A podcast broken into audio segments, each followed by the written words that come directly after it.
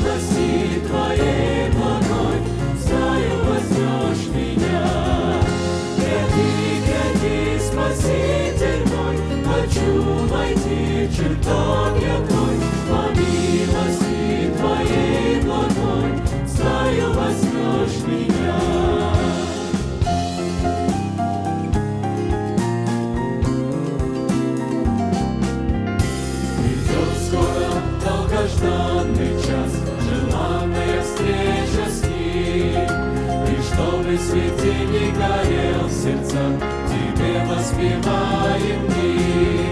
Где ты, где Спаситель мой, хочу войти в чертог я твой, по милости твоей благой, знаю, возьмешь меня.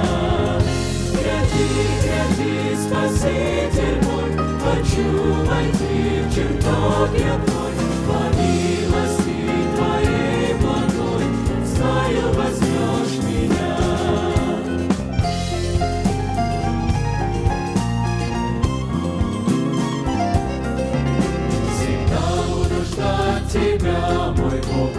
счастье мое и честь. Уж видит вдали голубой чертог, и место там тоже есть. Гряди, гряди, спаситель мой, хочу войти в чертог я твой, по милости твоей благой, знаю, возьмешь меня. Гряди, гряди, спаситель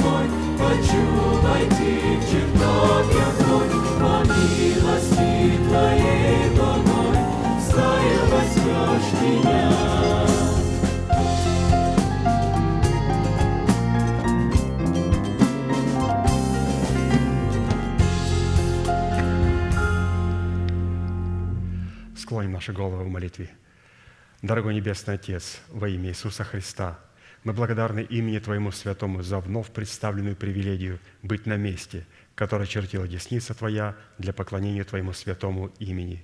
И ныне позволь наследию Твоему во имя крови завета подняться на вершины для нас недосягаемые и сокрушить всякое бремя и запинающий нас грех. Во имя Иисуса Христа да будут прокляты на этом месте, как и прежде, все дела дьявола, болезни, нищета, преждевременная смерть, демоническая зависимость, всевозможные страхи, депрессии, разрушение, костность, невежество – все это да отступит от шатров святого народа Твоего. И ныне встань, Господи, на место покоя Твоего, Ты и ковчег могущества Твоего, и да облекутся святые Твои спасением Твоим, и да возрадуются пред лицом Твоим. Дай нам больше от Духа Твоего – пропитай нас Духом Твоим святым. Мы благодарим Тебя, что это служение представлено апостолом Аркадием в Твоей божественной руки, и мы молим Тебя, продолжай вести его рукою сильную и превознесенную, великий Бог, Отец и Дух Святой. Аминь. Будьте благословенны, садитесь, пожалуйста. Я напомню, что сегодня мы будем смотреть проповедь из архива, которая будет говорить об очень важной теме «Наши уста и слова», которые произносят наши уста. Я думаю, что вы найдете это очень интересным для себя, и я найду это очень интересным и нужным для самого себя. Будьте благословенны. Приятного просмотра.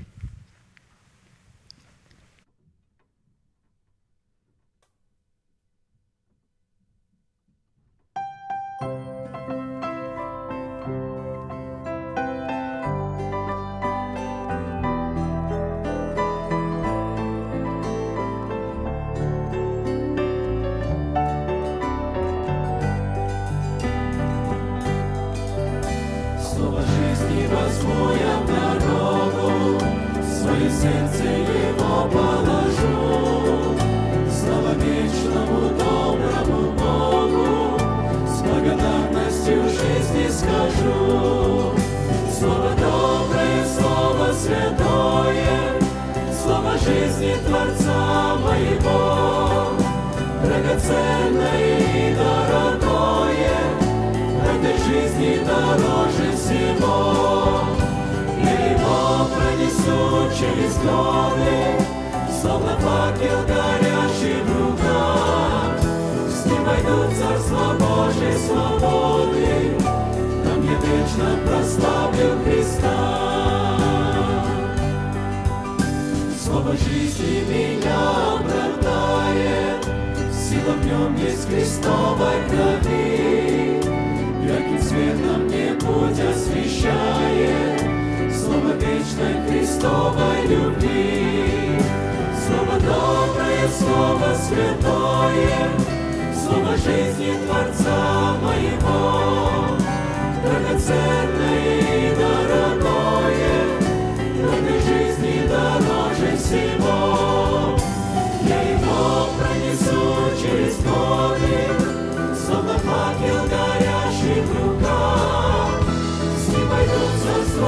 царство Божьей свободы, там я прославлю Христа. Хочет враг слово сердце похитить, Чтоб посеять лишь плевел и гнем. И прошу я в молитве, Спаситель, Сохрани слово сердце моем. Слово доброе, слово святое, жизни Творца моего, Драгоценное и дорогое, В этой жизни дороже всего. Я его пронесу через годы, Словно факел горящий в руках. С ним войдут царство Божьей свободы, Там я вечно прославлю Христа.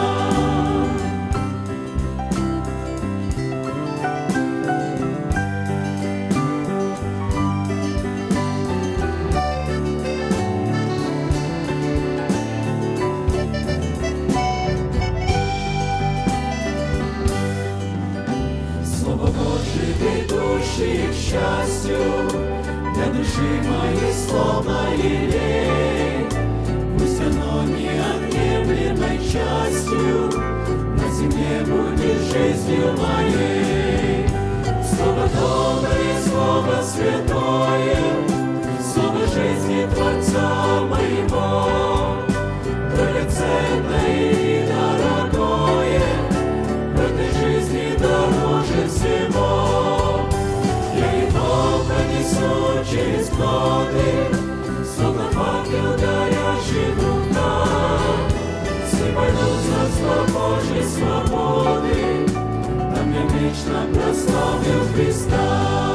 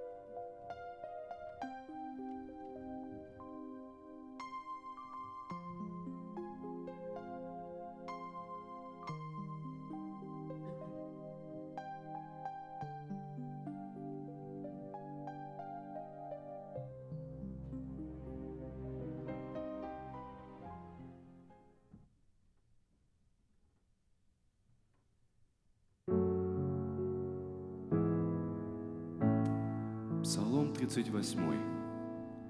Я сказал, буду я наблюдать за путями своими, чтобы не согрешать мне языком моим. Буду обуздывать уста мои, доколе нечестивы предо мною. Я был нем и безгласен, и молчал даже о добром, и скорбь моя подвиглась. Воспламенилось сердце мое во мне, в мыслях моих возгорелся огонь, и я стал говорить языком моим. Скажи мне, Господи, кончину мою, и дней моих число какое оно, дабы я знал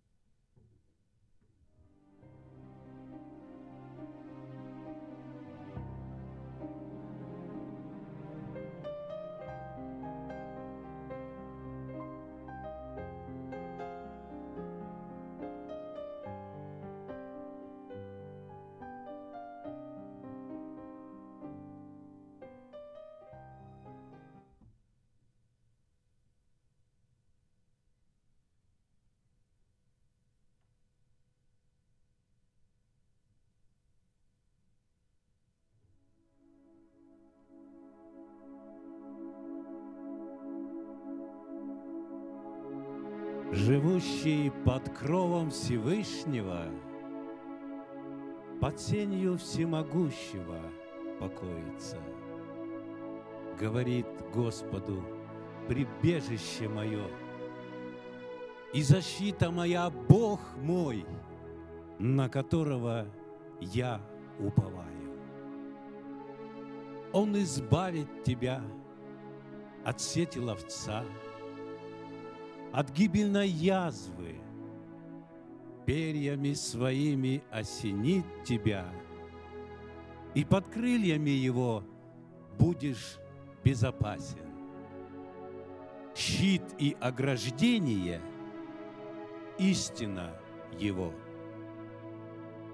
Не убоишься ужасов в ночи, Стрелы, летящие днем, Язвы, ходящие во мраке, Заразы, опустошающие в полдень. Падут подле тебя тысячи, И десять тысяч одесную тебя, Но к тебе не приблизится. Только смотреть будешь очами твоими и видеть возмездие нечестивым. Ибо ты сказал, Господь упование мое, Всевышнего избрал ты прибежищем твоим. Не приключится тебе зло – и язва не приблизится к жилищу твоему, ибо ангелам своим заповедает охранять тебя на всех путях твоих. На руках понесут тебя, да не приткнешься о камень ногою твоею. На аспида и Василиска наступишь, будешь попирать льва и дракона. За то, что он возлюбил меня, избавлю его и защищу его, потому что он познал имя мое, воззовет ко мне и услышу его. с ним я в скорби. Избавлю его и прославлю его, долготою дней насыщу его и явлю, им, и явлю ему спасение мое. Благо есть славить Господа и петь имени Твоему Всевышний – возвещать утром милость Твою и истину Твою в ночи, на десятиструнном и псалтыре с песнью на гуслях. Ибо Ты возвеселил меня, Господи, творением Твоим. Я восхищаюсь делами рук Твоих. Как велики дела Твои, Господи! дивно глубоки помышления Твои. Человек несмышленный не знает, и невежда не разумеет того, тогда как нечестивые возникают, как трава, и делающие беззаконие цветут, чтобы исчезнуть навеки. Ты, Господи, высок во всем. Ибо вот враги Твои, Господи, вот враги Твои гибнут и рассыпаются все, делающие беззаконие. А мой рог Ты возносишь, как рог единорога. И я умощен свежим елеем. И око мое смотрит на врагов моих, и уши мои слышат о восстающих на меня злодеях. Праведник цветет, как пальма, и возвышается, подобно кедру на Ливане. Насажденные в доме Господнем, они цветут во дворах Бога нашего. Они и в старости плодовитые сочные и свежие, чтобы возвещать, что праведен Господь, твердыня моя, и нет неправды в нем. Аминь.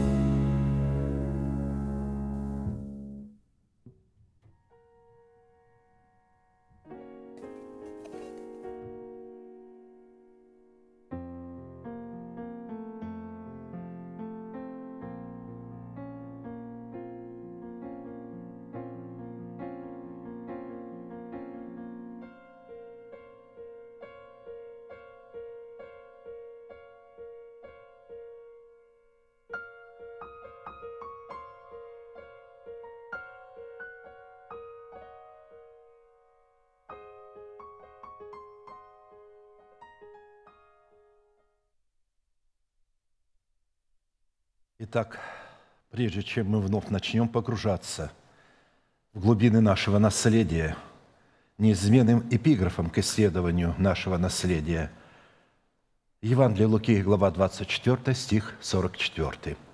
«И сказал Иисус ученикам Своим, «Вот то, о чем я вам говорил еще бы с вами, что надлежит исполниться всему написанному о мне в законе Моисеевом и в пророках и псалмах».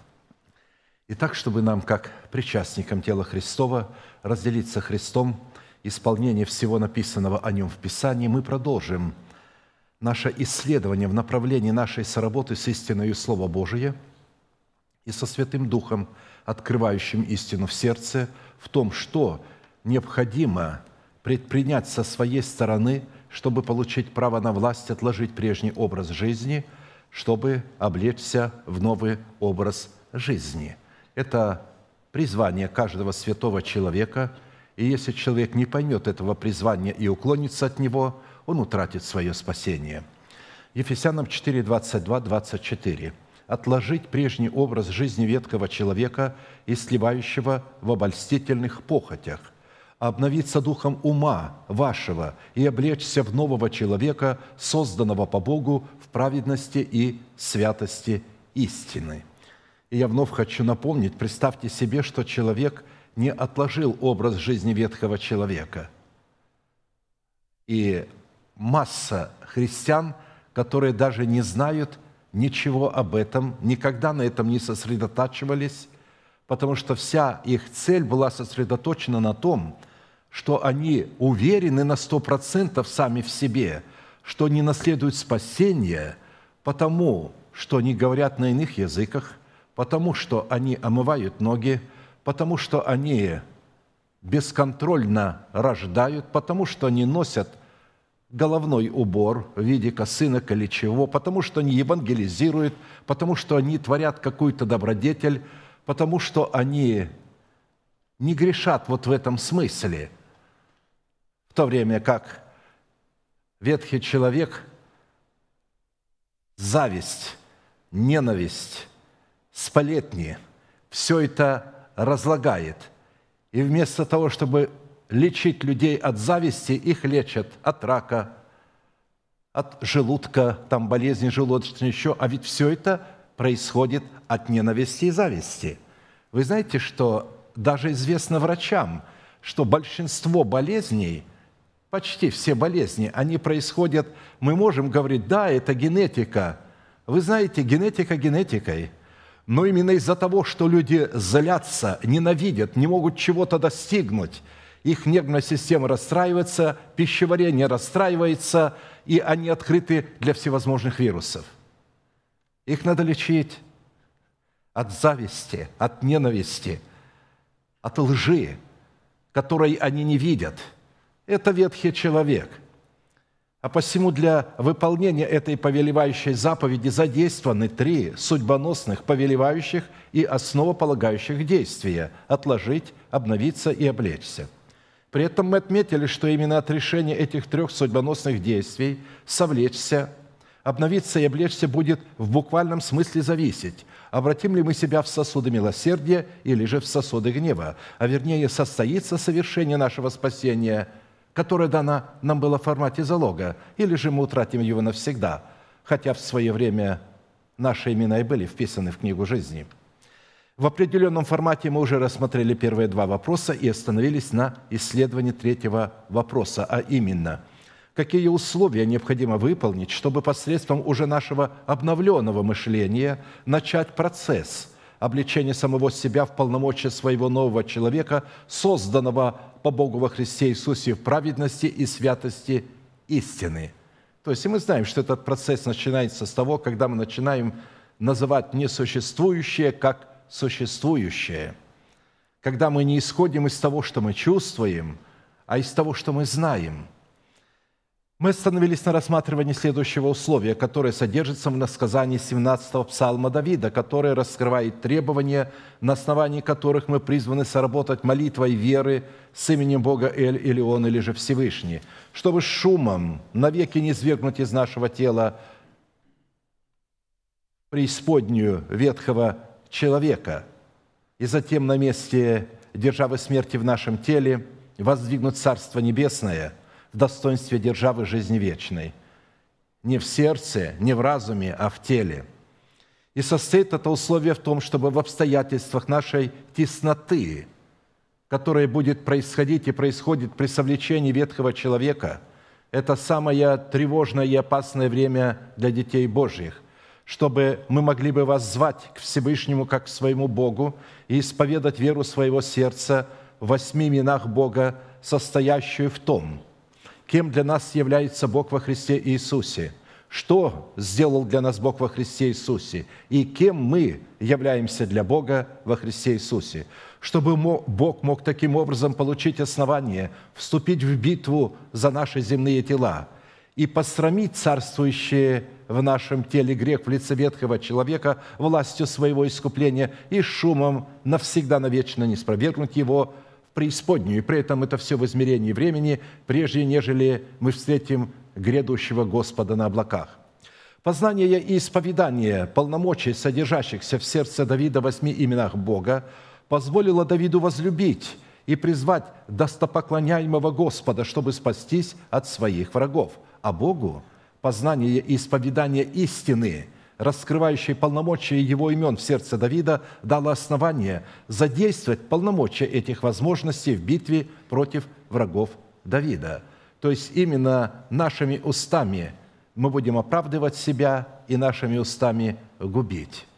«Возлюблю Тебя, Господи, крепость моя, Господь твердыня моя и прибежище мое, Избавитель мой, Бог мой, скала моя, на Него я уповаю» щит мой, рог спасения моего и убежище мое.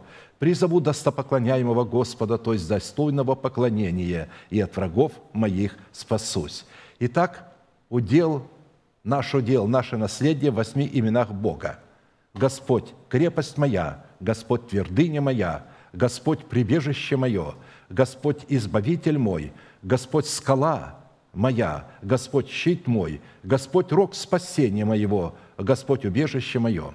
Итак, в определенном формате, насколько это позволил на Бог и мера нашей веры, мы уже рассмотрели свой удел в полномочиях обетований, которые содержатся в крепости имени Бога Всевышнего, и обратились к рассматриванию своего удела в полномочиях обетований, содержащихся в имени Бога твердыни. В Писании определение твердый по отношению к природному свойству Бога Всевышнего, а также к природе Его детей, рожденных от семени слова истины, окрашивается в такие оттенки, как стойкий, крепкий, здоровый, мудрый, испытанный, укорененный, крепко утвержденный, непоколебимый, постоянный, продолжительный, бесстрашный, неиссякаемый, непроницаемый для греха, свободный от греха и непричастный греху, исполнены силы Святого Духа. А вот свойства и характер слова «твердыня» по отношению имени Бога Всевышнего находит себя в Писании в таких определениях, как камень, скала, пять, измерительная трость или жезл, тяжесть, гиря, вес, весы. Имеется в виду, как мы с вами говорили, определенный вес, по которому можно судить о цене и достоинстве взвешиваемой личности. Весы или весовые чаши Всевышнего в имени твердыня – это абсолютная власть и способность Всевышнего, обусловленная Его премудростью, справедливо судить или взвешивать всякое созданное им творение, чтобы каждый взвешенный на весах чаше правды получил свое возмездие в соответствии своего веса, что он делал, живя в теле, доброе или худое. А вот гири Всевышнего – это заповеди и уставы Всевышнего, на основании которых он судит или взвешивает на весовых чашах правды созданное им творение. А посему обладать полномочиями, которые содержатся в твердыне Бога, это обладать властью и способностью взвешивать как свои слова и поступки на весовых чашах – правосудие Божие, так слова и поступки людей, которые находятся под нашей ответственностью. В связи с этим мы остановились на исследовании третьего вопроса, какую цену необходимо заплатить, чтобы обладать правом на обличение нашего духа в достоинство твердости Божией, чтобы Бог мог получить основание хранить нас в своем совершенном мире, как написано – Твердого духом ты хранишь в совершенном мире, ибо на тебя уповает Он. Исайя 26, 3. В определенном формате мы уже рассмотрели цену четырех условий, выполнения которых призвано облечь наш дух в твердыню Господню и остановились на рассматривании пятого условия, которое состоит в том, чтобы начальствовать над собой посредством внедрения в свое призвание порядка Бога, выражено в судах Его правды – ты же усмотри из всего народа людей способных, боящихся Бога, людей правдивых, ненавидящих корость, и поставь их Пусть они судят народ во всякое время. Исход 18, 21, 23. На основе имеющегося предписания мы выделили четыре условия, при исполнении которых наш дух сможет облечься в твердость Всевышнего, дающую нам право на власть, начальствовать над собою и над теми людьми, за которых мы несем ответственность пред Богом. Это быть мужественным. Во-вторых, иметь страх Господень, затем быть правдивым или честным – и, в-четвертых, ненавидеть корость. На предыдущем служении в определенном формате мы уже рассмотрели первые три условия, дающие нам право облечься в твердость Всевышнего, а посему сразу обратимся к четвертому условию, при исполнении которого наш дух сможет облечься в твердость Всевышнего, чтобы начальствовать над собою, это ненавидеть корость.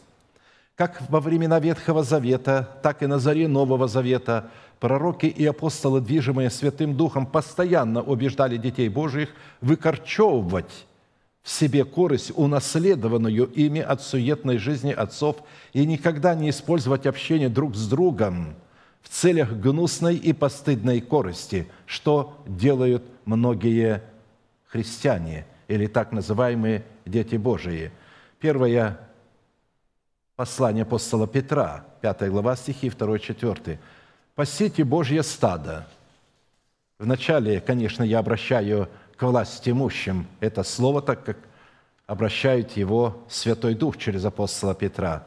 «Пасите Божье стадо, какое у вас, надзирая за ним непринужденно, но охотно и богоугодно, не для гнусной корысти, но из усердия и не господствуя над наследием Божиим, но подавая пример стаду – И когда явится пастырь и начальник, вы получите неувядающий венец славы. Каждый из нас несет за кого-то ответственность. Я хотел бы обратить это слово к родителям, ко всем лидерам. Корость – это сребролюбие или зависимость от денег, которые являются корнем всех зол. Когда Святой Дух устами апостола Петра называет корость гнусностью, он вскрывает суть свойства корости, которая стоит за всеми бедами человека на земле – как среди святых, так и среди людей мира сего. На иврите гнусный означает вредный, пагубный, отвратительный, злополучный, развращенный, неправедный, негодный, испорченный, постыдный, греховный, лукавый, злонравный, недовольный, неуравновешенный, подозрительный, обидчивый, порочный, озлобленный, бедственный, недоброжелательный, скверный. Вот все люди, которые не чтят Бога десятинными приношениями, это их портрет. Практически характеристика гнусной корости описывает человека, который активно участвует в злых делах и преуспевает во зле.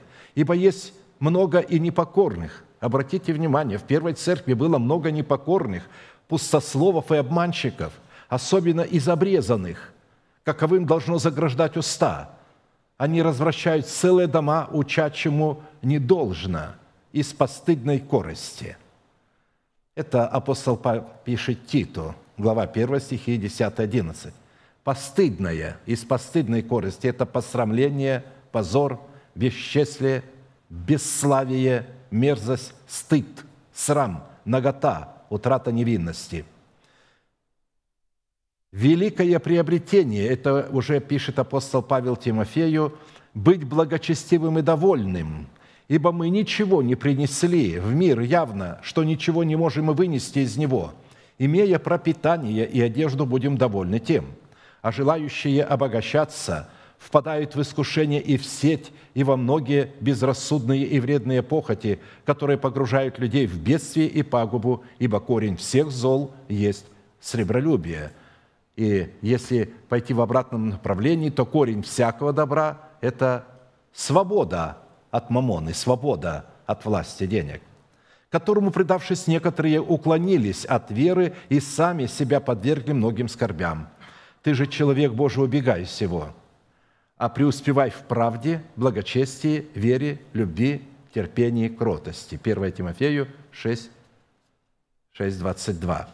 Когда в Писании говорится, что первый мир был потоплен водою, потому что их мысли были постоянным злом в очах Бога, то имеется в виду, что их злые мысли являлись результатом их гнусной корости. О них пророчествовал и Енох седьмой от Адама, говоря, «Сойдет Господь с тьмами святых ангелов своих, сотворить суд над всеми и обличить всех между ними нечестивых во всех делах, которое произвело их нечестие, и во всех жестоких словах, которые произносили на него нечестивые грешники. Это ропотники, ничем недовольные, поступающие по своим похотям, нечестиво и беззаконно. Уста их произносят надутые слова, они оказывают лицеприятие для корости. Вы видите, все связано с деньгами. И первый мир погиб из-за того, что имел неправильное отношение к деньгам. Чтобы предотвратить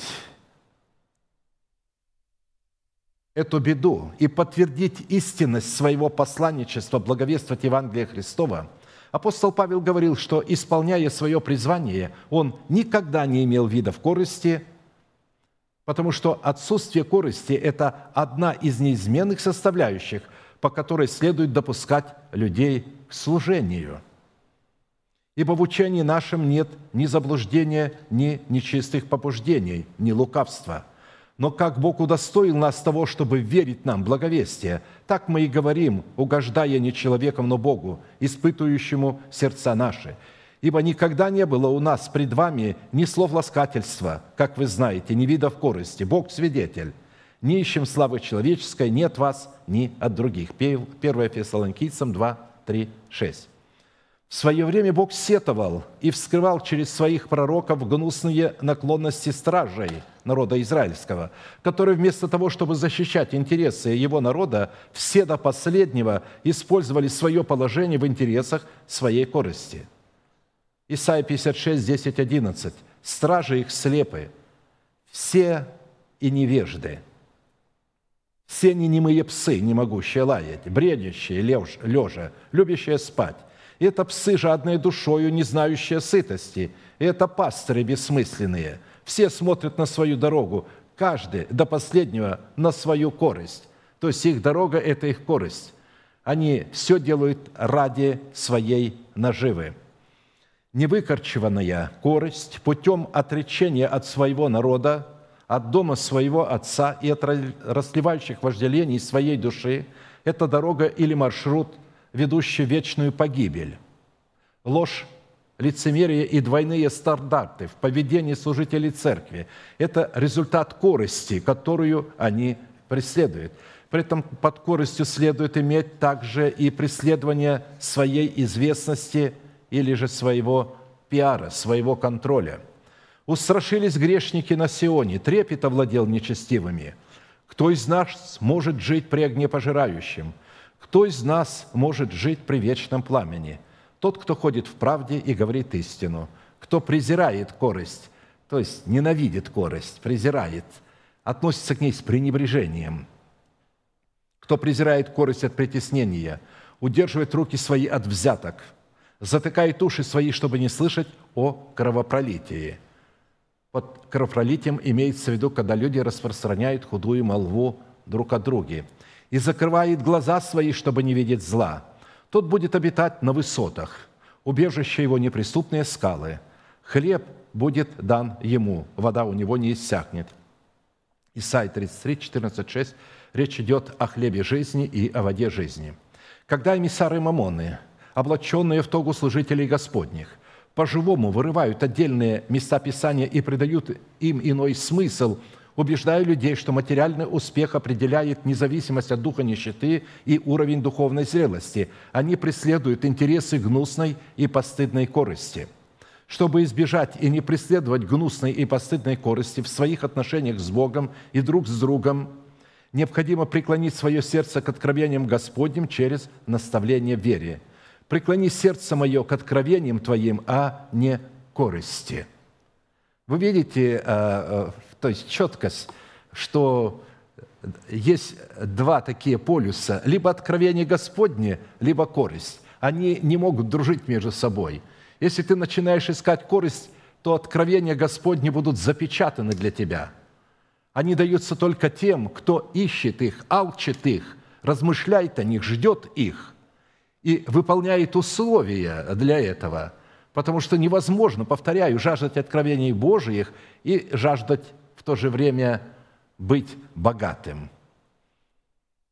А посему в данном воззвании преклонение нашего сердца к откровениям Господним противопоставлено преклонению нашего сердца корости.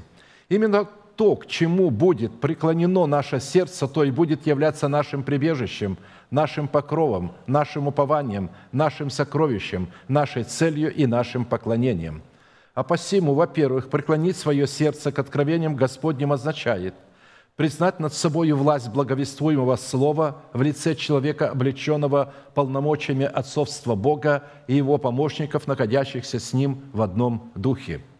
Во-вторых, преклонить свое сердце к откровениям Господним означает заплатить цену за право на власть, поместить это семя истины в добрую почву своего сердца. В-третьих, Преклонить сердце свое к откровениям Господним означает исповедать своими устами истину, слово, помещенную в свое сердце, как в свою собственность.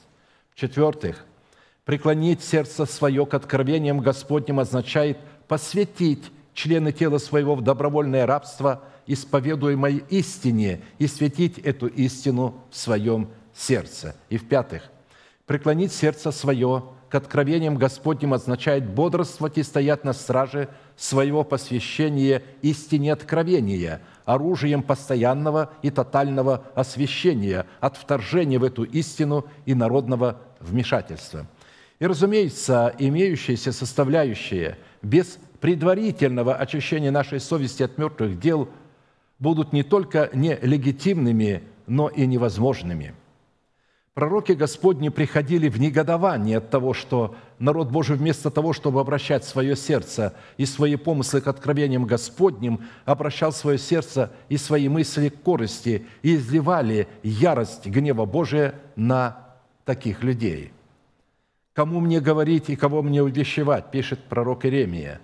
«Чтобы слушали, вот ухо у них необрезанное, и они не могут слушать. Вот слово Господня у них в посмеянии – оно неприятно им. Поэтому я преисполнен яростью, яростью Господню. Не могу удержать ее в себе. И залью ее на детей на улице и на собрание юношей. Посмотрите, что, на кого он изливает.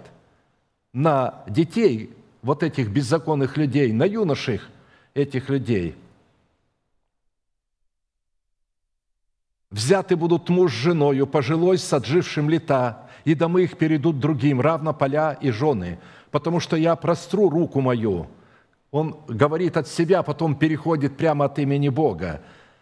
«На обитателей сей земли, говорит Господь, ибо от малого до большого каждый из них предан корости». И от пророка до священника все действуют ложно, врачуют раны народа моего легкомысленно, говоря «мир, мир», а мира нет.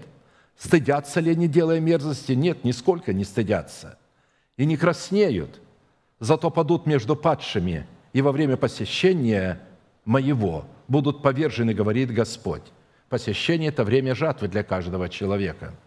Именно из-за гнусной и постыдной корости пал Херувим осеняющий и навечно сделался противником Бога, осудив себя на вечное мучение в озере огненном, горящим огнем и серою.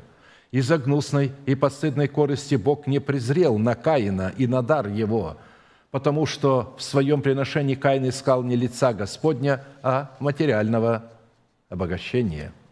Из-за корости пал Валаам, который слышал и видел откровение Господне, но предпочел откровение Господне гнусной корости. Из-за корости пал и навсегда потерял достоинство апостола Иуда из селения Кариот, потому что именно из-за гнусной корости он сделался вором – и предал своего Господа на позорную смерть.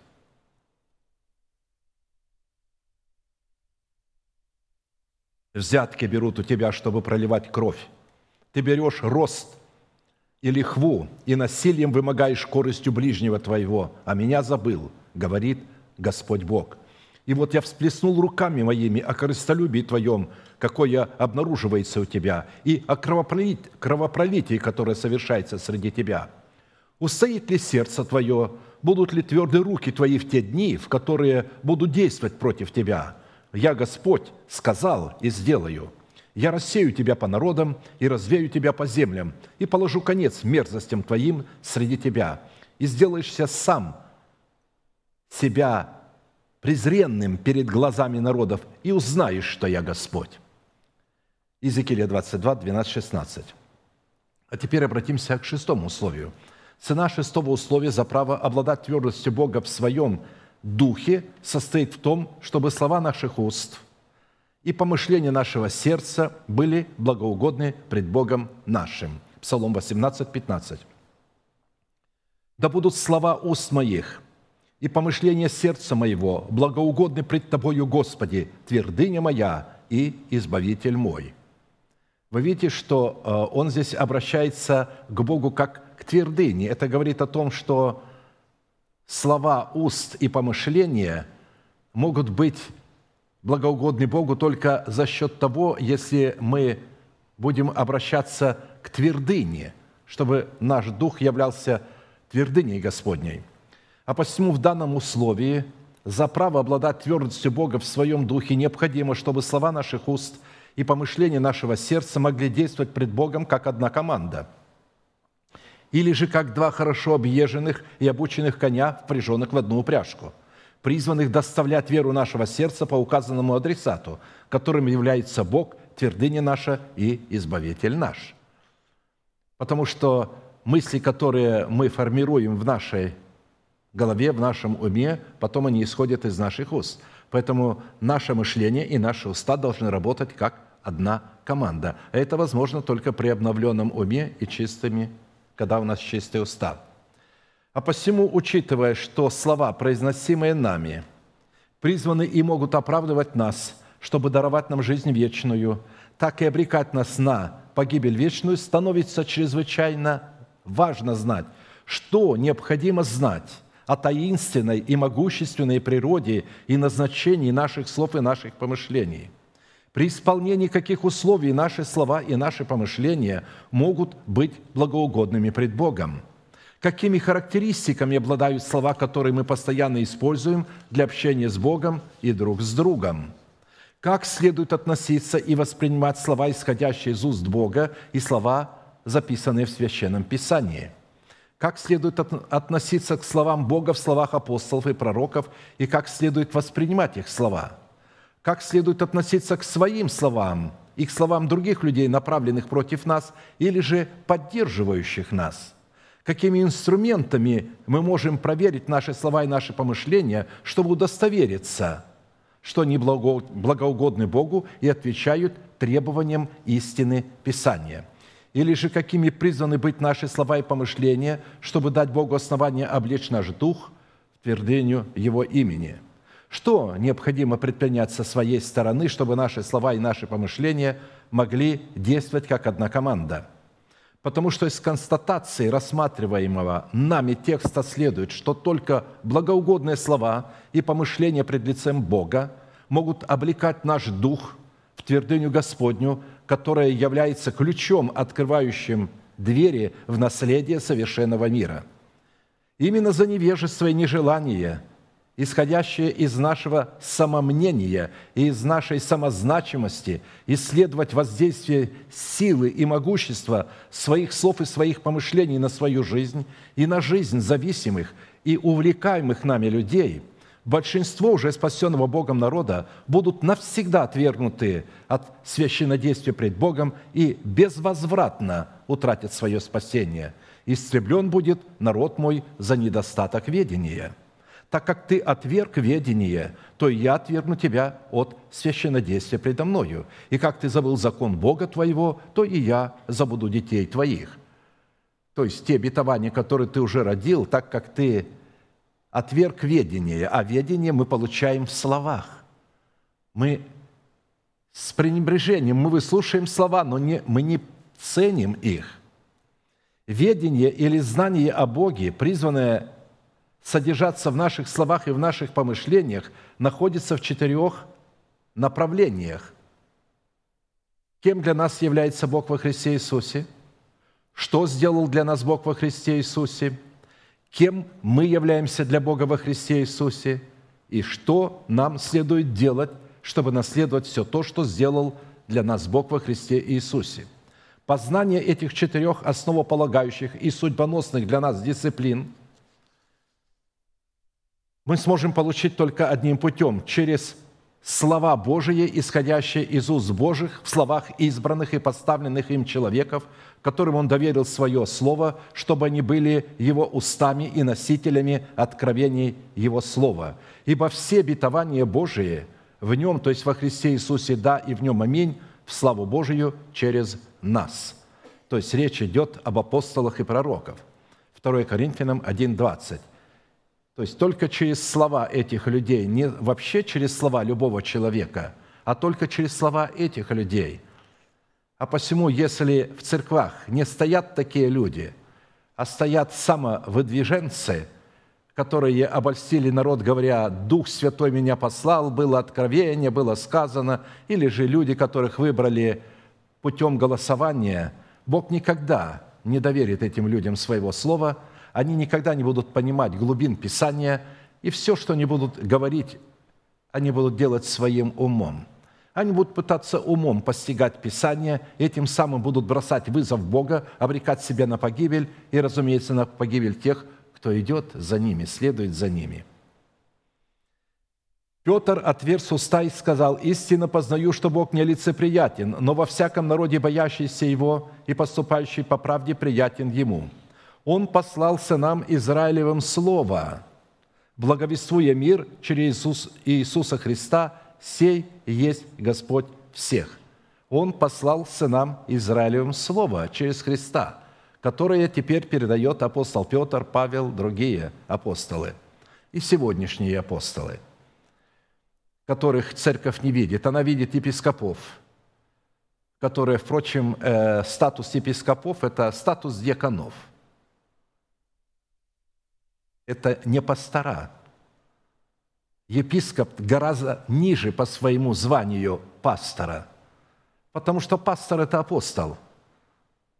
И э, пастор всегда епископ, а епископ не всегда пастор. Епископ – это надзиратель, который помогает пастору, это лидеры, которые помогают. И вот эти люди решили себе не апостола присваивать, а вот это апостольское звание заменили епископ, начальствующий епископ. Именно через повиновение благовествуемому слову, исходящему из уст тех человеков, которых Бог предузнал – и которым предназначил быть Его устами и носителями чрезвычайных откровений Его Слова, которое содержит в себе благие цели, состоящие в усыновлении нашего тела искуплением Христовым, в нашем теле будет воздвигнута держава жизни вечной, чтобы точно так, как мы носили образ перстного тела, мы могли бы носить и образ небесного тела в измерении времени, прежде нежели мы встретим Господа на облаках. По словам Христа, способность принимать и хранить и взращивать в своем сердце семя благовествуемого слова, а слова – это семя, которые будут передавать нам его посланники, зависит от трех факторов. Во-первых, от наличия доброй почвы сердца, очищенного от мертвых дел истинную крови Христа Христова. Во-вторых, от способности и готовности наклонять наше ухо к слушанию благовествуемого слова – о воздвижении Царства Небесного в нашем теле и хранению этого слова в добром и чистом сердце. В-третьих, от способности и готовности приносить плод правды в терпении. А все это можно только через команду обновленного мышления и чистых уст. Семя, упавшее на добрую землю, это те, которые, услышав слово, хранят его в добром и чистом сердце и приносят плод в терпении – Сказав это, он возгласил, кто имеет уши слышать, да слышит. Итак, наблюдайте, как вы слушаете, ибо кто имеет, тому дано будет, а кто не имеет, у того отнимется и то, что он думает иметь. Луки 8, 15, 18. Здесь э, апостол Лука воспроизводит слова Христа, которые он услышал от Павла. Потому что Лука – это сотрудник апостола Павла, поливающий апостол, который – говорил все то, что слышал от Павла. И он постоянно ходил вместе с Павлом, он был его помощником, был его слугой и был знаменитым врачом Востока. Фраза «наблюдайте, как вы слушаете» означает «наблюдайте, как вы повинуетесь услышанному слову в устах моих рабов». «И скажи им, так говорит Господь, если вы не послушаетесь меня в том, чтобы поступать по закону моему, который я дал вам – чтобы внимать, внимать словам рабов моих пророков, которых я посылаю к вам, посылаю с раннего утра, и которых вы не слушаете, то с домом сим я сделаю то же, что с Силомом, и город сей предам на проклятие всем народам земли». Иеремия 26, 4, 6. И это произошло. И это сегодня все еще э, э, э, видно.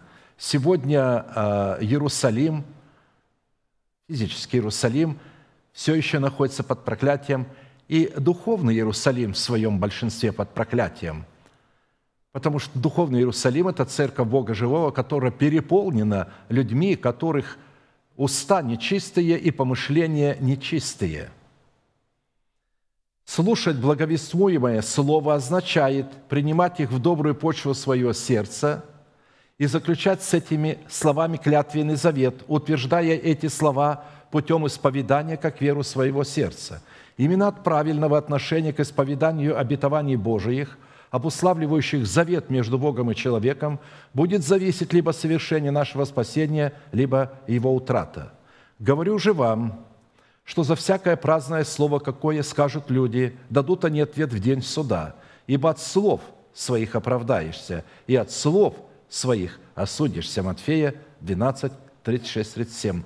Мы не раз отмечали, что праздные слова – это исповедание своими устами уставов Божиих, которые не являются верой Божией в нашем сердце, потому что они не запечатлены на скрижалях нашего сердца по причине того, что почва нашего сердца не способна принимать семя слова истины, так как не очищена от мертвых дел – в то время как сердце, очищенное от мертвых дел, способно путем размышления и исповедания уставов Божьих приносить в жертву Богу хвалу, воздавать Ему свои обеты и призывать Его в день скорби, чтобы дать Богу основание избавлять нас от рабства греха. Принеси в жертву Богу хвалу и воздай Всевышнему обеты Твои, и призови меня в день скорби.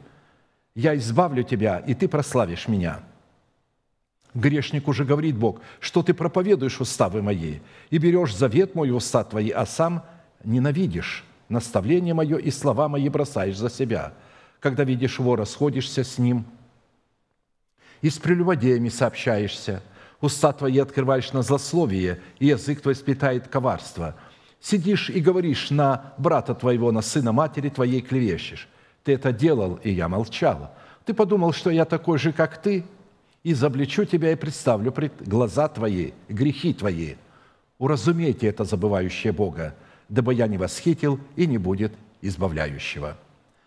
Итак, кто приносит жертву хвалу, тот чтит меня, и кто наблюдает за путем своим, тому явлю я спасение Божие. Наблюдать за путем – это наблюдать за языком своим.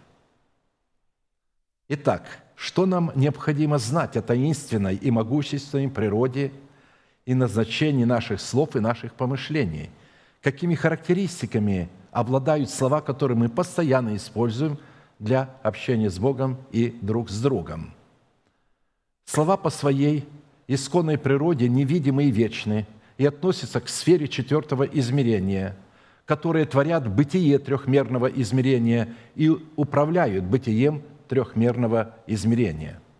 Слова – это таинство звуков, которые в силу их природного свойства невозможно видеть, но возможно слышать и разуметь сердцем. Слова по своей природе обладают тяжестью различного веса и статусом различного достоинства, а также могут быть легче пустоты. Слова по своей природе обладают запахом как благовония, так и зловония в зависимости от источника их происхождения – Слова по своей природе обладают разной скоростью движения по отношению к своему адресату.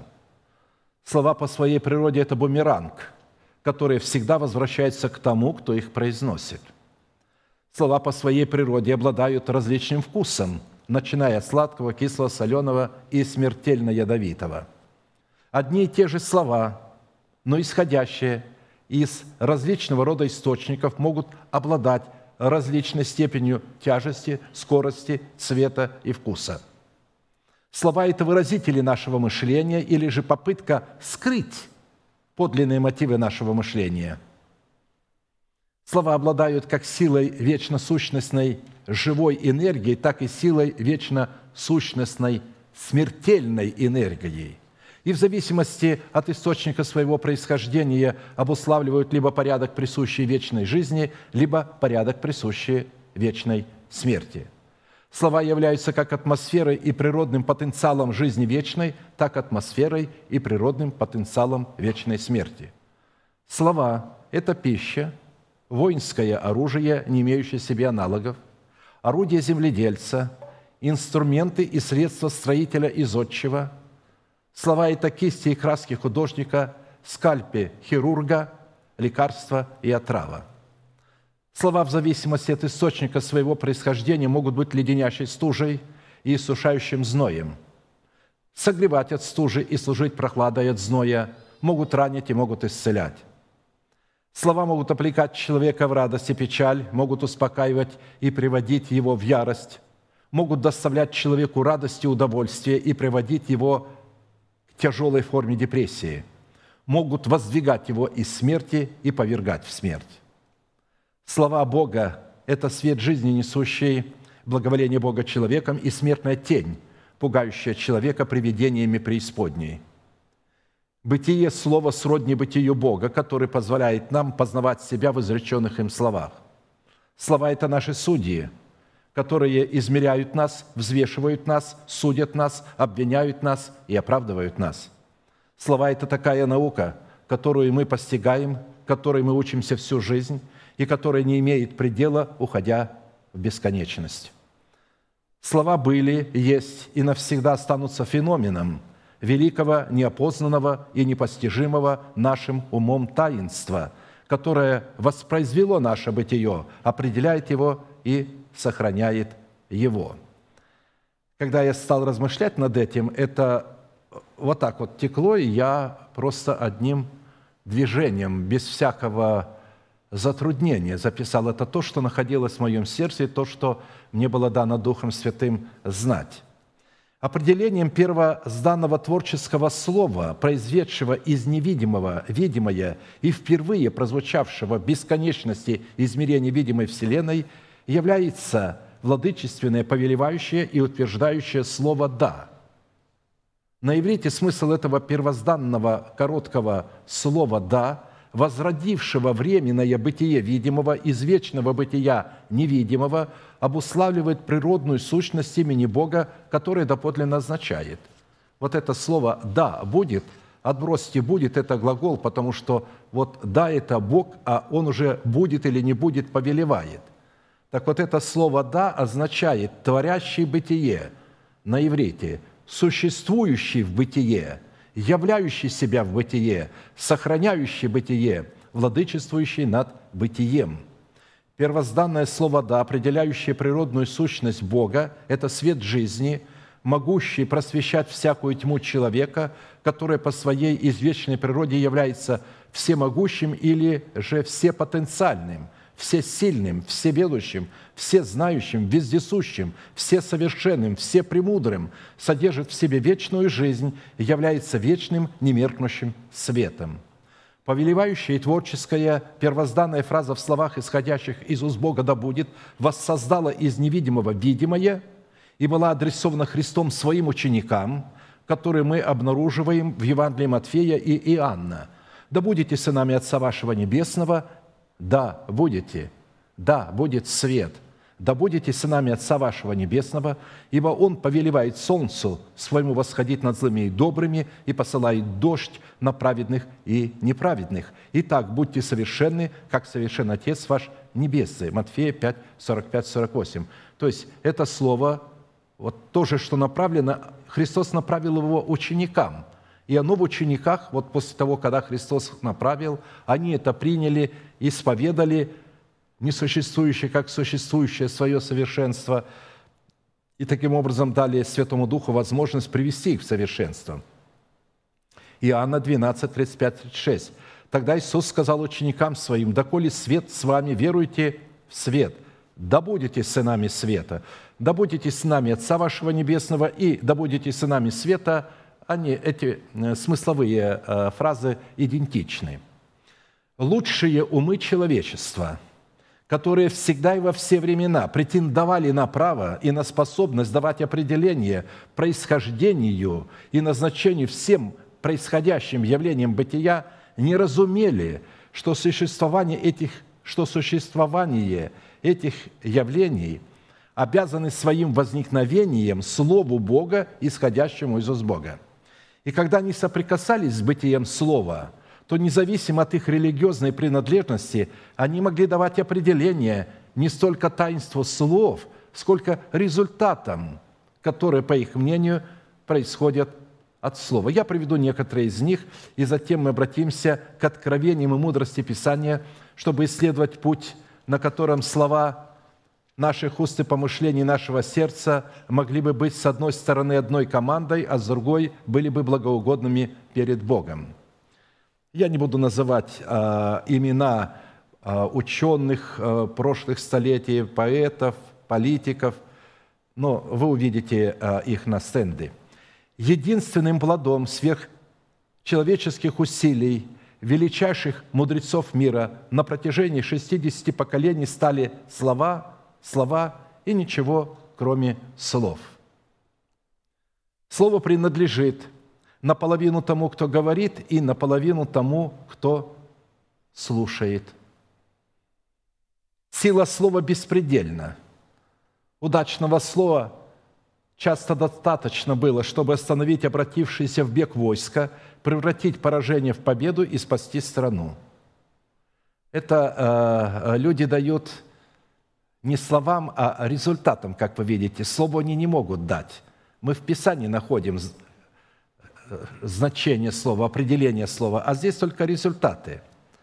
А вот э, Лермонтов, Михаил Лермонтов, поэт русский, мы поем э, его вот эту песню, или же его стих переложен на, на мелодию. «Есть сила благодатная в созвучии слов живых, и дышит непонятная святая прелесть в них». Ну, я дальше не говорю, там с души, как время скатится. Мы его поем, это стихотворение. И если вы обратили внимание, это стихотворение или эта песня полностью о Слове Божьем. Как действует молитва на человека. Вот на Лермонтова действовала молитва так. Когда он начинал молиться, э, эта молитва действовала так, что он вот так о ней писал. Дурное употребление слов бывает причиной стольких же заблуждений, как и невежество. Слова для, для людей только заменители. Человек мыслит и знает по большей части лучше, чем высказывает мысли и знания. Слова столь невинные и беспомощные в словаре становятся мощным орудием добра и зла в руках человека, который умеет их сочетать. Легким кажется слово тому, кто его бросит, но тяжелым тому, тому в кого оно угодит. Это, видите, они дают результат, что да, я просто сказал, просто сказал и чуть не убил. Слова – это единственное, что останется на века и пребудет в веках. Слова – это лишь маленькие звенья, связующие большие чувства и стремления, о которых мы не говорим вслух. Слова используются человеком, чтобы скрыть свои мысли. Слова подобны листьям дерева. Листьям дерева, производящее их очень много, приносит очень мало плодов. Видите мудрость этих людей? Слова – это дерево, а листья на дереве, и если их много на дереве листьев, значит, оно мало приносит плодов. Кстати, в Писании это также говорится. Бывают разные слова. Те, прозвучав, как воду канут, от тех кружится голова, но а от многих уши вянут. Слова – страшная вещь, их можно употреблять в суе, но впустую их употреблять нельзя. Они живые энергии, и потому неизбежно влияют на душу произносящих их людей. Слова – это тяжесть. Слово – это до поры неустранимый гнет, или оно пригнет, пригнет тебя к земле, или ты им недруга убьешь. Нам не дано предугадать, как слово наше отзовется, и нам сочувствие дается, как нам дается благодать. Ну, я думаю, кто учился э, в русской школе, знает это э, Тютчево стихотворение, оттуда взята строка русского поэта. «Слова дрова, нас греет печь, нас обжигает мысли и пламя, душа пытливая, как печь, все время топится словами». Распущенность в употреблении слов ведет к своевольству в поступках. Всякое слово без дела ничтожно и пусто. Слова лишь бледные тени того бесчисленного множества мыслей, которые роятся у нас в голове. В стремлении к истине всегда самые глубокие мысли сливаются с простейшими словами. Лучшие мысли мы находим, подыскивая правильное слово – если ты хочешь употребить слово, то каждую минуту за своими словами разумей действительность. Это э, академик Павлов. Люди тратят значительно больше слов, чтобы скрыть свои мысли, чем чтобы высказать их.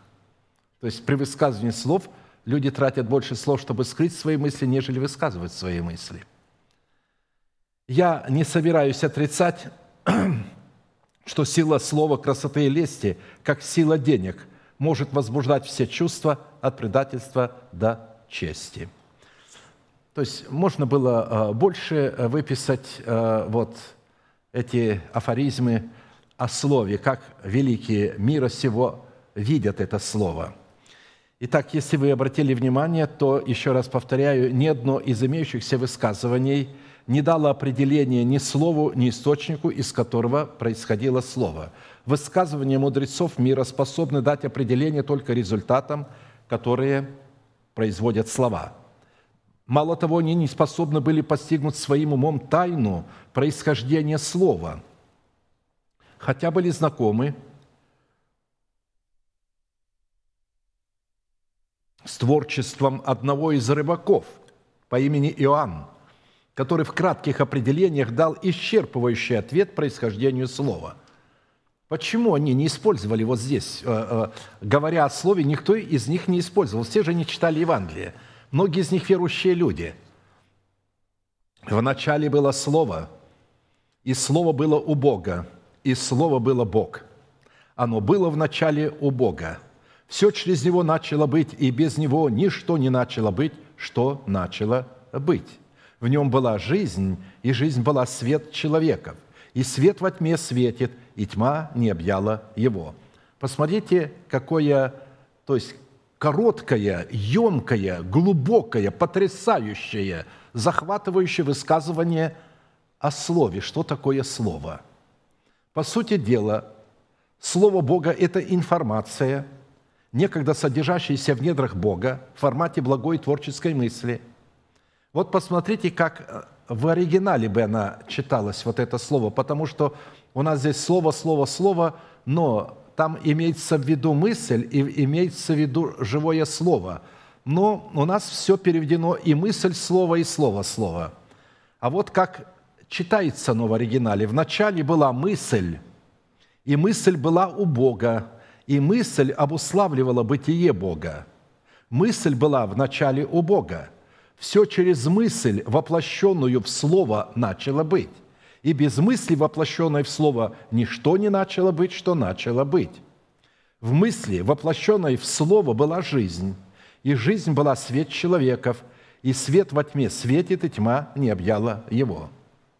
И так как мысли Бога, так и Его слова, несмотря на то, что они по повелению Бога записаны в Священном Писании, они находятся в неприступном свете.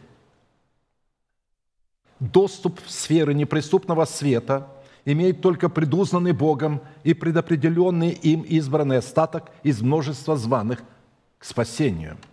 Попытки человеческого ума проникнуть в сферы неприступного света ума Божия в написанном Слове Божием обречены на вечное поругание и посрамление. Способность человека мыслить и облекать свои слова, мысли в слова, делает его разумным творением, подобным Богу – Именно способность говорить делает нас разумным творением. На старославянском языке разумное творение звучит так же, как и на иврите – словесное существо, одаренное речью, в противоположность всему бессловесному творению. То есть разумное творение на иврите и на старославянском называется словесное существо, одаренное словом – и если язык древних народов, по словам писателей и лингвистов, является неисчерпаемой сокровищницей, то библейский язык является квинтэссенцией этой неисчерпаемой сокровищницы. Слова, исходящие из уст Бога в устах посланников, это запечатанное слово, сокрытое для одних и открытое для других. Ключом к откровению слова, исходящего из уст Бога, носителями которого являются его посланники – являются притчи и иносказания в аллегориях и событиях прошлого, обнаруживающие себя в настоящем и будущем. Притчи Соломона, сына Давидова, царя Израильского, чтобы познать мудрость и наставление, понять изречение разума, усвоить правила благоразумия, правосудия, суда и правоты, простым дать смышленность, юноше знание и рассудительность, послушает мудрый и умножит познание, и разумный найдет мудрые советы, чтобы разуметь притчу и замысловатую речь, слова мудрецов и загадки их. Исходя из имеющейся констатации, следует, чтобы познать мудрость и наставление, понять изречение разума, усвоить правила благоразумия, правосудия, суда и правоты, необходимо обречься в мантию ученика и платить соответствующую цену за свое ученичество – чтобы облечься в мантию ученика и таким образом получить доступ к нетленным, к нетленным сокровищам Слова Божия, пребывающего вовек, необходимо через наставление вере очистить свою совесть от мертвых дел, чтобы служить Богу живому и истинному. А ценой, которой мы призваны платить за свое ученичество, является отвержение своей душевной жизни в лице своего народа, дома своего Отца, дающей нам основание взять свой крест и последовать за Господом к нетленному и неследимому наследию Его Слова. Все сие Иисус говорил народу притчами, и без притчи не говорил им. Да сбудется речено через пророка, который говорит, «Отверзу в притчах уста мои, изреку сокровенное от создания мира». Видите, Христос изрекал слова а, в таинстве, в притчах – Разуметь их невозможно, если Дух Святой не даст эту возможность, а дает Он возможность в своем порядке читающим определенным людям, чтобы они потом донесли слушающим. Те, которые захотят слушать, приготовят сердце к слышанию. Итак, какими по своей природе и по своему качеству должны и призваны быть наши слова и наши помышления, чтобы быть благоугодными пред лицом Бога, чтобы дать Богу основание облечь наш дух твердыню его имени, или что необходимо предпринять со своей стороны, чтобы наши слова и наши помышления могли бы действовать пред лицом Бога как одна команда. Прежде, я, прежде чем я начну говорить, я скажу одну вещь, что каждый человек становится насаждающим и поливающим одновременно. Если он таковым не станет – у него ничего не получится. Потому что когда вы слышите Слово, вы должны его принять через исповедание. «Да будет мне по Слову Твоему». И когда вы это говорите, вы уже своими словами берете вот это семя слова, и вы уже э, насаждаете. Хотя Павел говорит, я насадил, но он насадил через то, что люди соработали с ним, они становились насаждающими – а затем они поливали, утверждали это слово. А посему первое, на что я хотел обратить наше внимание, это на требование, чтобы мы могли призывать Бога чистыми устами. Сафонии 3, 8, 9. «Итак, ждите меня, говорит Господь, до того дня, когда я восстану для опустошения, ибо мною определено собрать народы, созвать царство, чтобы излить на них негодование мое» всю ярость гнева моего, ибо огнем ревности моей пожрана будет вся земля. Тогда опять я дам народам уста чистые, чтобы все призывали имя Господа и служили Ему единодушно». Интересно, как Бог уничтожит огнем ревности, а, вот земля будет пожжена, а тогда таким образом Он даст народам уста чистые – а посему в данном пророческом изречении идет речь не о народах всего мира, а только о народах спасенных, чтобы дать им способность призывать имя Бога чистыми устами и служить Ему в единодушии. Чтобы дать спасенным народам чистые уста, необходимо, чтобы Господь излил пламень своего гнева на землю спасенных народов, согрешивших пред Ним водами. Это на нашу землю Он должен излить пламень гнева, чтобы очистить. Вы помните, как у пророка Исаии уста были очищены огнем? Взято с жертвенника уголь и к его устам, а теперь я очистил твои уста. А посему образом земли спасенных народов являются наши перстные тела, несущие в себе программу тления, генетически унаследованную нами от греха Адама в лице нашего ветхого человека, который является программным устройством хитрого змея в лице падшего Херувима. И чтобы мы могли стать носителями небесного тела, необходимо его унаследовать от второго Адама. А для этого необходимо подвергнуть суду образ перстного тела в лице ветхого человека с делами его, который получает господство над нами через слова, исходящие из наших нечистых уст. Хоть какие бы красивые не были слова, хоть какие бы уставы они не исповедали, если уста нечистые – Ветхий человек знает, и сатана это прекрасно знает, обольщая людей. Они открывают Писание, исповедуют. Я присваиваю их себе. Что ты присваиваешь себе? Вера от слышания, а не от того, что ты там присваиваешь себе. От слышания эта вера говорит, вначале надо очистить совесть от мертвых дел. И как ее очистить? А посему, какие бы правильные слова мы не исповедали нашими нечистыми устами, они будут вменяться нам как праздные слова. Нечистые уста – это образ нечистого, оскверненного жертвенника, и какая бы жертва хвалы не возносилась с нечистого жертвенника, он будет осквернять произносимые нами слова. А посему, если рожденный от Бога человек обладает нечистыми устами, он не имеет законного права призывать имя Господне – и если в таком состоянии он все-таки дерзает призывать имя Господня, то он призывает его себе на погибель. Когда у человека нечистые уста, то его слова всегда будут расходиться с его поступками. Говоря о любви и единодушии, такой человек в силу своих душевных амбиций всегда будет действовать вопреки как любви, так и единодушию со всеми святыми.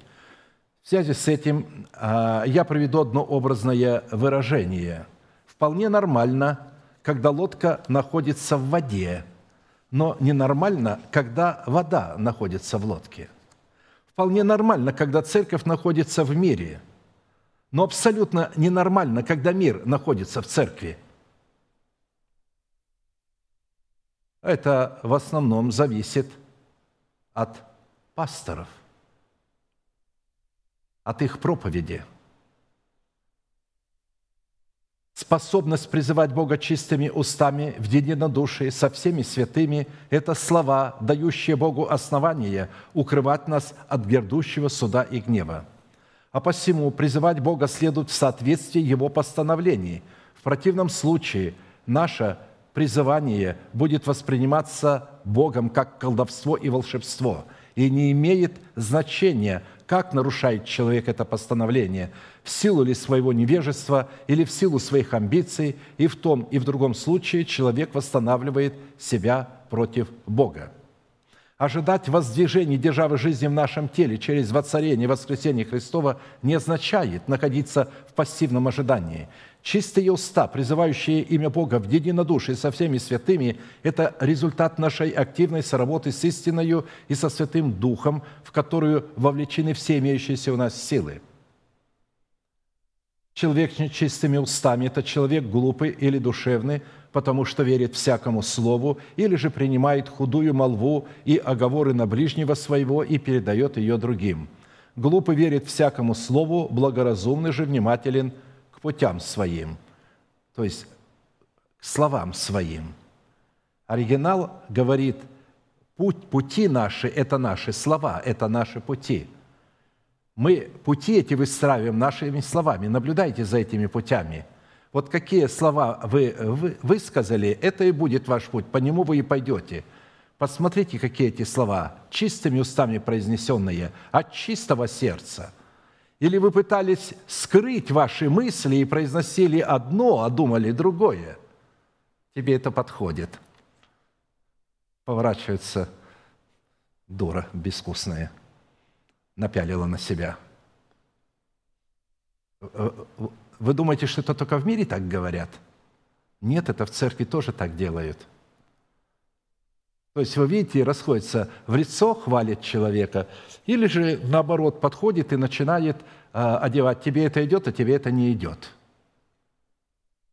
Вот этого мы не имеем, ни того, ни другого нельзя делать. Мы же э, э, дети Божии, и мы должны понимать, что мы все индивидуальны. Одному нравится вот так одеваться, а другому вот так. И оставьте его, пусть он так одевается. Он одевается в силу своего духовного роста и в силу своего посвящения, и в силу, разумеется, своей культуры, своего интеллекта и своих возможностей. В результате приема и распространения худой молвы этот бумеранг возвращается к человеку и поражает его. И если человек не позволит Богу через наставление вере очистить свои уста, то он водворится в страну молчания, где никому до него не будет никакого дела. Безрассудные – страдали за свои беззаконные, за беззаконные пути свои и за неправды свои. Давайте сразу. Безрассудные страдали за беззаконные слова свои и за неправды свои. От всякой пищи отвращалась душа их, и они приближались к вратам смерти. Но возвали к Господу скорби своей, и Он спас их от бедствий их, послал Слово Свое и исцелил их, и избавил их от могил их». Псалом 106, 17, 20. Обратите внимание, как Бог исцеляет человека и спасает. Он посылает Слово, но человек должен это Слово принять и засвидетельствовать это Слово. Если вы обратили внимание, когда Христос исцелял людей, они получали исцеление, а потом Он говорил, пойди и расскажи это. Зачем Он это говорил? А потому что, когда они будут рассказывать, они утвердят это исцеление. Если они его не расскажут, они его не утвердят – в одном случае он исцелил и сказал, никому не говори. Это была совершенно другая сторона. Потому что он видел а, а, в человеке, человек должен утвердить это для себя. Но иногда мы утверждаем многие вещи для себя, рассказывая это другим, чем мы обладаем. И когда мы рассказываем, что с нами сотворил Господь, на самом деле мы в первую очередь утверждаем себя после того, когда мы говорим – очень важно, чтобы вот то, что с нами Бог сотворил, рассказывать это Богу в молитве, чтобы утверждать. Станьте перед Богом и начинайте говорить, что Он для вас сделал и кем Он для вас является. Начинайте говорить, кем Он для вас является, что Он для вас сделал. Таким образом вы будете утверждать, будете насаждать и будете поливать. Активная соработа с истиною и со Святым Духом в очищении своих уст состоит в том, что человек делает решение наблюдать не за устами своего ближнего, а за своими мотивами, чтобы не согрешать языком своим и обуздывать свои уста уздою кротости. Я сказал, буду я наблюдать за путями моими, чтобы не согрешать мне языком моим. Видите, буду наблюдать я за словами моими, чтобы не согрешать мне языком моим. Буду обуздывать уста мои, доколе нечестивы предо мною. Псалом 38, 2 а нечестивый всегда пред нами. Он всегда бодрствует, пока мы его не свяжем. Он всегда бодрствует, чтобы использовать наше слово против нас, чтобы дать возможность ему охватить наше тело какими-нибудь нечистыми похотями, какими-нибудь мыслями, которые начнут нас одолевать нечистые. Человек с нечистыми устами в силу своей душевности – и самомнение торопится языком своим в молитве пред Богом и не испытывает, насколько его слова соответствуют требованиям истины. Экклесиаста 5.1. «Не торопись языком твоим, и сердце твое да не спешит произнести слово перед Богом, потому что Бог на небе, а ты на земле, поэтому слова твои да будут немногие». Или же выборочно немногие, это значит, когда вы взвесите все – тогда вы правильно будете молиться. Иногда люди, некоторые говорили мне, после твоих проповедей я перестал молиться. Теперь я не знаю, как молиться, я боюсь. Это уже хороший результат. Это уже хороший результат. Человек теперь будет обдумывать каждое свое слово в молитве перед Богом. Не торопись перед Богом, когда ты говоришь языком твоим – и сердце твое да не спешит произнести слово пред Богом. Приди и размышляй перед Ним. Вот ходи перед Ним, скажи, Господи, я пришел в Твое присутствие, я хочу побыть в Твоем присутствии, и размышляй. Приходят слова, складываются, ты взвешиваешь, стоит их произносить или нет. Ты их произносишь. Вот я иногда молюсь, произношу слова, и иногда предложение, я говорю, Господи, подожди, я его перестрою. Я перестраиваю это предложение, говорю, вот сейчас оно мне нравится. Надеюсь, тебе оно тоже понравится. Потому что я не оставляю в своих словах а, ни, малейшей, а, ни малейшего повода для плоти, потому что плоть настолько а, изворотливая, что всегда перед Богом хочет сказать так эти слова, чтобы спровоцировать Бога, чтобы Он что-то дал ей. Понимаете, что я говорю? Когда мы молимся и хотим что-то получить, спровоцировать Его, чтобы Он нам дал. Мы не хотим принять верою, что все, что нам необходимо, мы уже имеем, что Бог все это положил на наш счет во Христе Иисусе. Мы имеем уже в своем банке все, что нам необходимо, и мы должны благодарить Бога за то, что мы имеем, и когда мы будем благодарить, Бог допустит с этого банка нам снять ровно столько, сколько нам необходимо – Потому что если мы снимем все, что Бог положил на наш счет, а мы не приготовлены эту тяжесть носить, потому что эта тяжесть, это, это достоинство, которое мы хотим принять, это наследие, это достоинство, обетование – это достоинство, это тяжесть, это не просто исцеление, это великое достоинство – и просто люди не способны будут понести его, они начнут надмеваться своим умом. И я встречал таких людей, которые, получив исцеление, ездили по всем церквям и говорили, я расскажу вам, что Бог сотворил со мною. Я расскажу вам, что... И э, это не было, у, него не сердце горело, чтобы Бога прославить, он пиарил себя. Вот, вот, то есть и он рос, он в своих глазах становился великим. А здесь надо так молиться, чтобы в своих глазах быть ничем перед Богом. И насаждающий и поливающий ничто, но все Бог возвращающий. То, что я принял, то, что я исповедую, только милость Божия. Поэтому, когда я молюсь, я не даю плоти малейшего, чтобы она где-то как-то воспользовалась чем-то и спровоцировала Бога или обвинила Бога. Господи, тебе приятно смотреть на мое состояние? Ну, смотри. Ты видишь, как я болею? Тебе как смотреть на меня? Это же провокация. Ты же можешь исцелить, а он уже исцелил. А человек не хочет принимать, я же не чувствую. А он говорит, а тебе не надо чувствовать, тебе надо знать. Это знание, вера – это знание. И Бог говорит, я исцеляю моим путем, не так, как ты хочешь, а только по моему слову.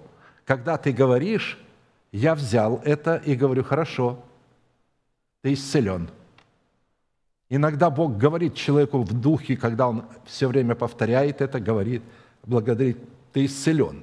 Но на самом деле, то есть физически он чувствует еще боли, но он говорит, благодарю Тебя, Господи, все. И потом приходит исцеление. Иногда это процесс, иногда это вмешательство врачей, иногда без вмешательства врачей. Другими словами, мы не должны торопиться языком своим – не провоцируйте Бога, будьте осторожны. Вы имеете дело не просто только с Небесным Отцом, но и с Судьей. Бог свят. Будьте святы в ваших молитвах. Человек с нечистыми устами – это человек лживый и кровожадный. Суд для него готов, и погибель его не дремлет. Ты погубишь говорящих ложь. Кровожадного и коварного гнушается Господь. А я по множеству милости Твоей войду в дом Твой – поклонюсь святому храму Твоему в страхе Твоем». Псалом 5, 7, 8. Обратите внимание, речь не идет о людях в этом мире. Речь идет о людях в среде народа Божьего, а, которые находятся и считаются народом Божьим. Бог говорит, ты погубишь говорящих ложь. То есть, кто праздно говорит слова, в сердце нет. Нам нужно очистить наши уста, нам нужно очистить наше сердце – нам нужно попросить, нам нужно заново заключить завет с Богом, восстановить свои отношения с Богом, чтобы иметь чистые уста. Многие из нас имеют нечистые уста, не обращают внимания на какие-то слова, сказанные, просто не обращают, совесть не судит, поэтому мы и не обращаем внимания, а не судит, потому что она в этом плане сгорела. Вы говорите, ну да, я же чувствую, когда я делаю грех. Да, ты делаешь грех в другой области, где еще не сгорело. То есть по вашему дому смотрите, когда у вас раз в розетку что-то воткнули, и э, щелчок, розетка выбила. Но во всем доме горит свет. Если вы не позаботитесь, так эта розетка и останется неподключенной. То есть у вас сгорает только именно в этом. Вы привыкли говорить ложь, вы привыкли говорить слова, вы привыкли говорить нечистые слова – грязные слова, гнилые слова. А теперь, когда вы восстановите с Богом и скажете, Господи, я хочу восстановить завет Твой с моими устами. Бог заключает завет уста с устами. Чистые уста. Очисти уста Твои, мои огнем Твоим. Его огнем является слово, которое я сейчас говорю. И когда вы восстановите себя – Потому что я сегодня хочу вместе с вами помолиться именно об этом завете. Дух Святой настоятельно давно говорил мне об этом, чтобы я передал вам, чтобы вы восстановили отношения с Богом и очистили уста, и стали следить за своими устами. И если вы что-то произнесли после того, когда вы восстановили отношения, немедленно возвращайте это слово. Говорите, Господи, я не согласен с этим словом, я возвращаю его, я отрекаюсь от него. И все. Потому что сотник сказал, Господи, я подвластный человек, но имея у себя в подчинении воинов, говорю одному иди, идет, другому иди, приходит. Скажи только слово, и выздоровеет слуга мой. Видите, слова можно посылать и возвращать. Всякие слова, которые мы говорим, они имеют адресат. Мы кому-то их посылаем. Мы же не просто так говорим. Это бумеранг, они возвращаются к нам.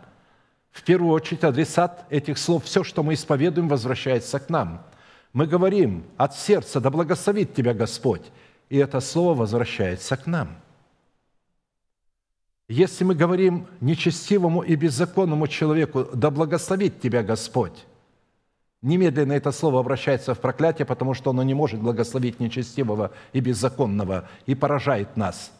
Писание запрещает и говорит, что проклят человек, который благословляет нечестивого. Мы же должны знать, кого мы благословляем. Мы должны благословлять только тех, кто благословен. Пусть он находится в грехе, но он не беззаконник и нечестивый, он борется с грехом – Беззаконник – это человек, который не борется с грехом, который легализировал грех и поддерживает нечестивого. Поэтому Бог говорит здесь через Давида, ты погубишь говорящих ложь. То есть в церкви они будут, они погубят себя. Как Бог их погубит? Их устами. Это не то, что Бог их будет губить. Почему у Белого престола будет тишина? А потому что каждый перед этим белым престолом Бог будет показывать ему, как он его будет судить по его словам. Твои слова тебя осудили. Ты своими словами осудил себя. Когда ты присваивал себе то, что не должно, когда ты говорил не по истине моей, не повиновался моей истине и продолжал мне молиться, не повинуясь моей истине, вот за это теперь ты будешь судим. А я, говорит Давид, по множеству милости Твоей, обратите внимание, не по делам моим, а по множеству милости Твоей войду в дом Твой, поклонюсь святому храму Твоему в страхе Твоем. Он говорил о церкви, о теле Христовом, потому что только в Доме Божьем мы можем получить все то, что мы просим у Бога и что нам необходимо. Усыновление наших тел искуплением Христовым мы можем получить только в Доме Божьем, будучи причастниками этого дома. Аминь. Склоним наши колени, кому невозможно, наши головы, и будем молиться. Как я сказал, я сегодня хочу произнести вместе с вами, включая самого себя, молитву покаяния – за те слова, которые я говорил, которые не соответствовали стандартам истины. Я хочу, чтобы мои слова и ваши слова были как одна команда, ваши помышления и ваши уста, чтобы были как одна команда, и восстановить с Богом отношения, потому что Исаия сказал, «Я погиб». Бог не будет общаться. Он увидел в присутствии Бога, что его уста нечистые. Я живу среди народа с нечистыми устами, и мои уста нечистые. И тогда один из серафимов взял уголь и приложил. Будем молиться. Аминь.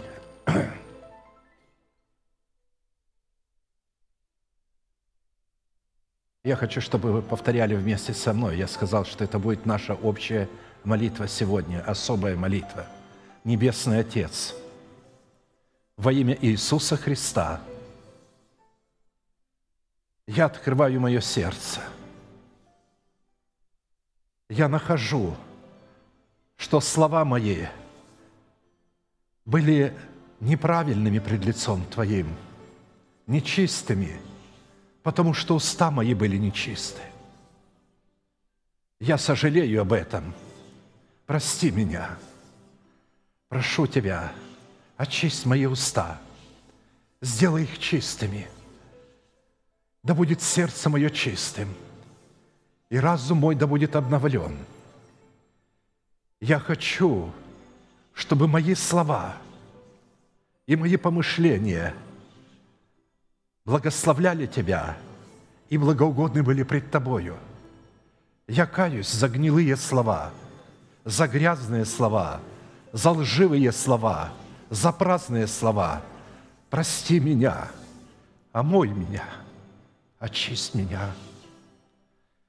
Ибо я готовлю мое тело к воздвижению державы жизни. И мне необходимы чистые уста. Я люблю Тебя. Я верю в силу Твою и в кровь Сына Твоего Иисуса.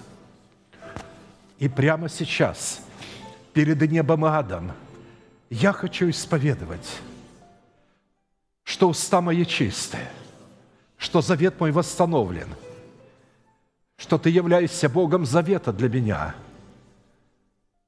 Отныне я буду наблюдать за устами моими. Помоги мне в этом, поставь охрану устам моим. Если я скажу какое-то неправильное слово, я буду возвращать его назад. Прости меня. Благодарю Тебя за то слово, которое я слышал сегодня. Во имя Отца и Сына и Святого Духа. Аминь. Отче наш, сущий на небесах, да святится имя Твое, да приидет Царствие Твое, да будет воля Твоя и на земле, как и на небе. Хлеб наш насущный – подавай нам на каждый день. И прости нам долги наши, как и мы прощаем должникам нашим. И не веди нас в искушение, но избавь нас от лукавого, ибо Твое есть царство и сила и слава во веки. Аминь.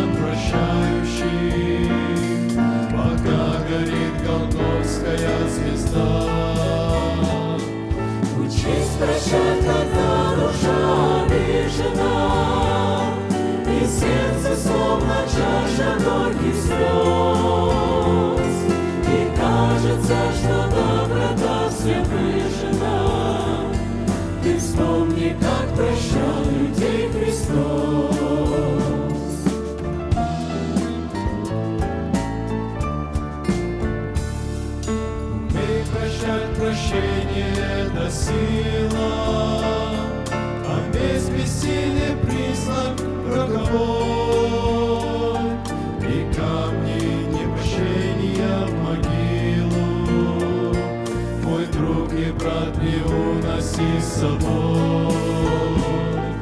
Учись прощать, естественно, как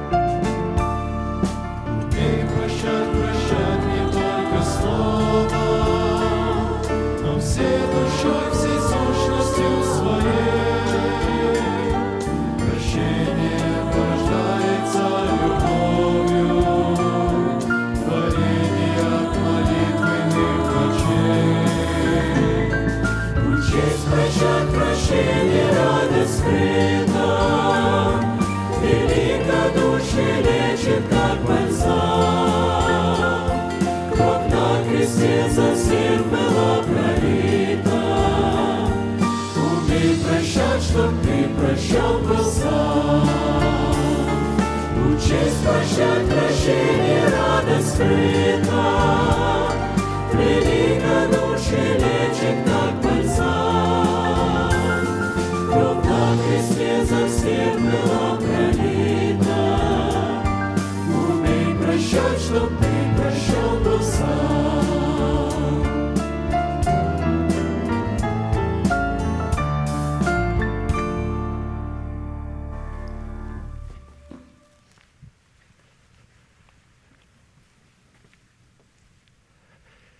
И закончу, пожалуйста, нашей неизменной манифестацией, могущим же соблюсти нас от падения и поставить пред славою Своею непорочными в радости, единому, премудрому Богу, Спасителю нашему, через Иисуса Христа, Господа нашего, слава и величие, сила и власть, прежде всех веков, ныне и во все веки. Аминь. Благодарю, святые, за вашу молитву, за ваше участие. Следующее собрание будет сегодня, молитва бдения с 10 до 12, а также утренняя молитва воскресная с 10 до 12 и общее богослужение с 12 до 2. Будьте благословены в вашем пути и в жилищах ваших. Как пастор говорит, будем приветствовать друг друга. Благодарю вас.